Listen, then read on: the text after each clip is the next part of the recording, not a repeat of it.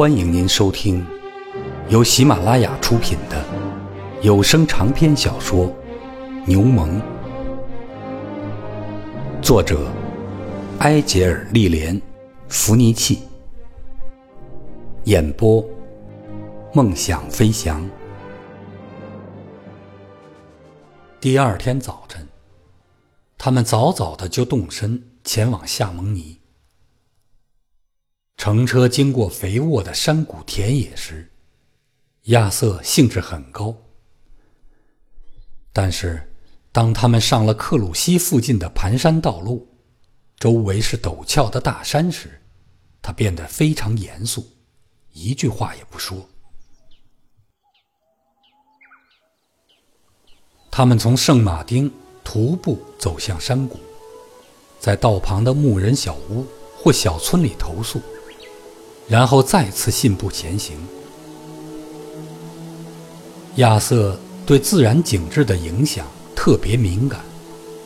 经过第一道瀑布时，他流露出一种狂喜，那副模样看了真让人高兴。但是当他们走进雪峰时，他没了那股欣喜若狂的劲儿，转而变得如醉如痴。这情景。蒙泰尼里以前没有看到过，仿佛他与大山之间存在着某种神秘的联系。他会一动也不动，躺在幽暗、隐秘、松涛呼啸的森林里，透过笔直而又高大的树干，望着那个阳光明媚的世界。那里有闪烁的雪峰。和荒芜的悬崖，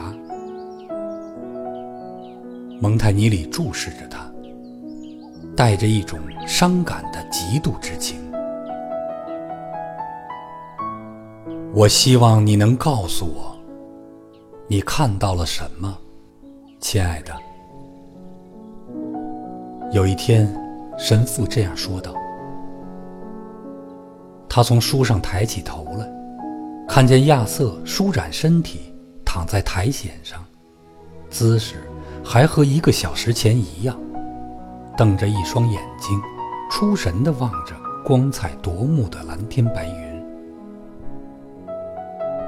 他们离开了大陆，到了迪奥萨兹瀑布附近一个宁静的村子里投宿。太阳低垂在无云的天空，此时。已经挂在长满松树的山岗上，等着阿尔卑斯山的晚霞映红勃朗山大大小小的山峰。亚瑟抬起头来，眼里充满了惊叹和好奇。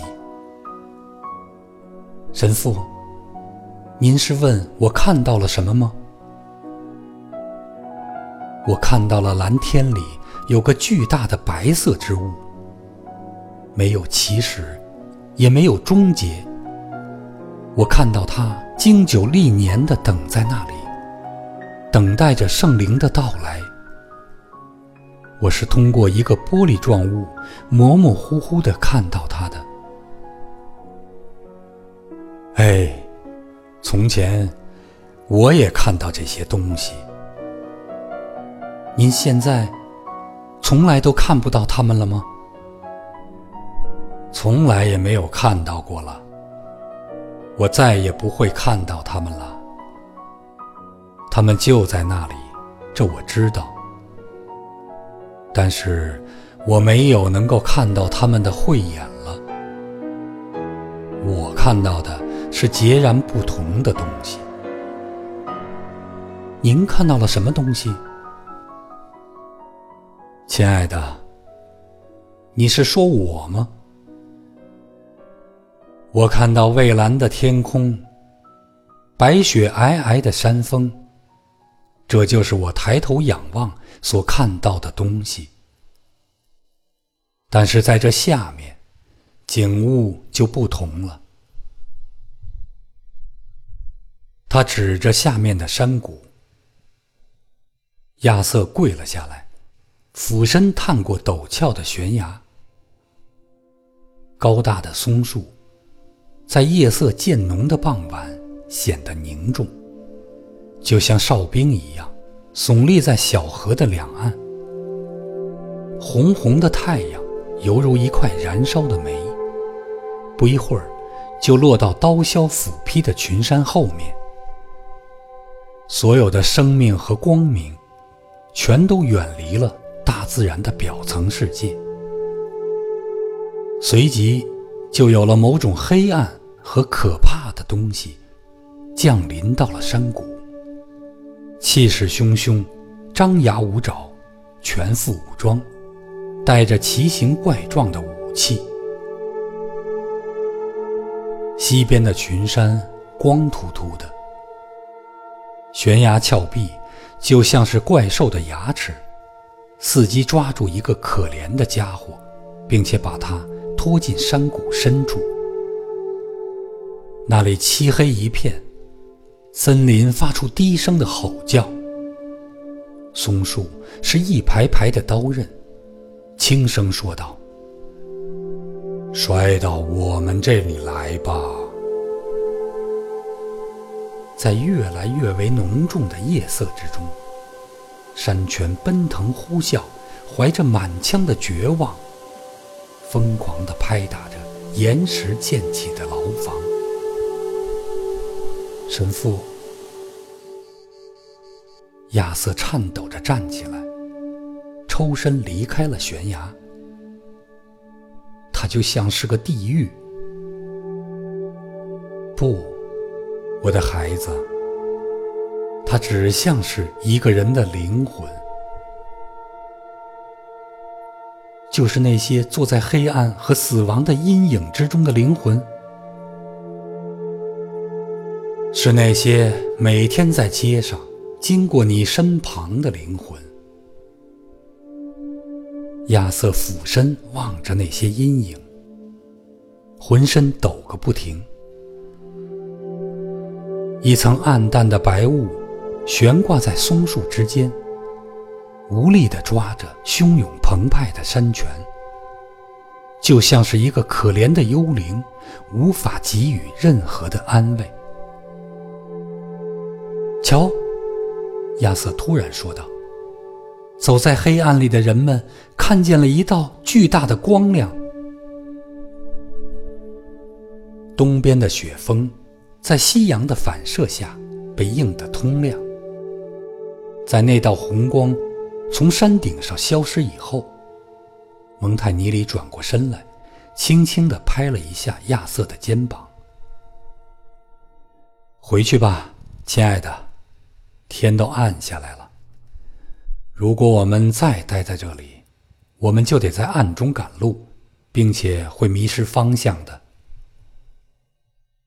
就像是一具僵尸。”亚瑟转过身来，不再去看。在暮色之中闪耀的诺大山峰那副狰狞的面目。他们穿过黑漆漆的树林，前往他们投宿的牧人小屋。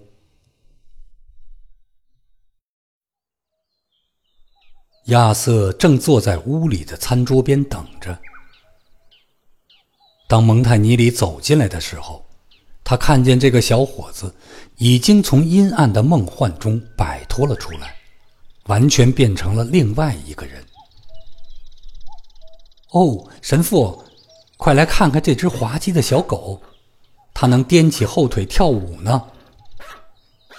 他忘情地望着小狗，并且逗它表演，就像它沉湎于落日的余晖之中一样。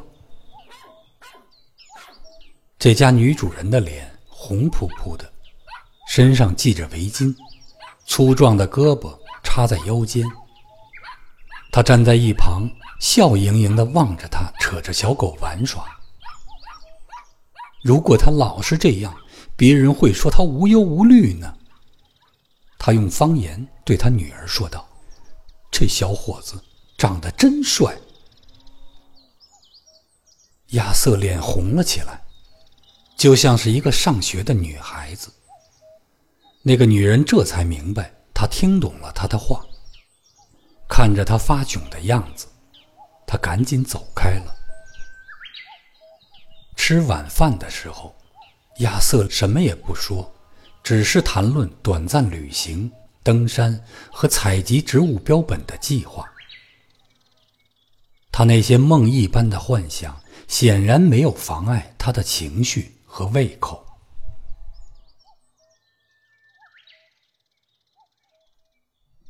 当蒙泰尼里第二天醒来的时候，亚瑟已经不见了。天亮之前，他就去了山上的牧场，帮着加斯帕赶羊。没过多久，早饭就摆到桌上了。可在这时，他一溜小跑的奔进屋里，头上没戴帽子，肩上扛着一个三岁大的农村女孩。手中拿着一大把野花。蒙泰尼里抬起头来，笑容满面。亚瑟在比萨和里沃纳时不苟言笑，现在这副模样与那时判若两人，真有意思。你这个疯疯癫癫的家伙，你野到哪儿去了？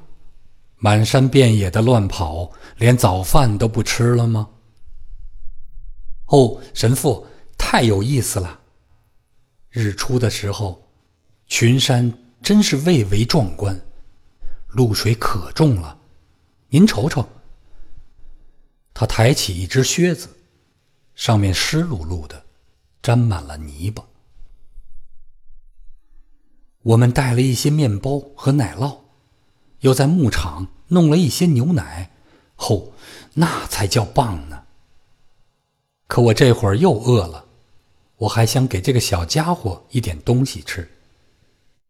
安妮塔，吃点蜂蜜好不好？他坐了下来，并把那个孩子放在膝上，然后帮他把鲜花摆好。不不不不！蒙泰尼里插嘴道：“我可不能看着你着凉，快去换下湿衣服。过来，安妮塔，你是在哪儿把他给弄来的？在村头，他的父亲，我们昨天见到过的，就是村子里的鞋匠。您瞧他的眼睛多美，他的兜里装着一只乌龟，他管他叫卡罗琳。”当亚瑟换完衣服回来吃饭时，他看见孩子就坐在神父的膝上，正在津津乐道地对他说起他的那只乌龟。胖胖的小手托着四脚朝天的乌龟，为了好让先生欣赏，蹬个没完没了的小脚。瞧啊，先生，他用半懂不懂的方言严肃地说道。瞧瞧卡罗琳的靴子。蒙泰尼里坐在那儿，逗着孩子玩，抚摸着他的头发，赞美着他的宝贝乌龟，并给他讲着美妙的故事。那家的女主人进来，准备收拾桌子，望着安妮塔乱翻这位一脸严肃、教士装束的绅士的口袋，他吃了一惊。上帝教导小孩子家辨别好人，安妮塔总是怕和生人打交道。您瞧，他见着教士一点儿也不扭扭捏捏的，真是怪极了。跪下来，安妮塔，快请这位好先生在走之前为你祈福，这会给你带来好运的。听众朋友，本集播讲完毕。感谢您的收听，再见。